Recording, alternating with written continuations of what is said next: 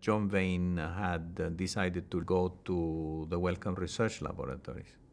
I went to Honduras and I kept in touch with John. And he said to me when Sergio left, Look, I need a group leader here. Uh, I will keep this position open for a year for you to come back. After a year, if you don't, then I will have to fill it up with somebody else. So, exactly 11 months and uh, 20 days after, I phoned him back and I said, I'm coming back.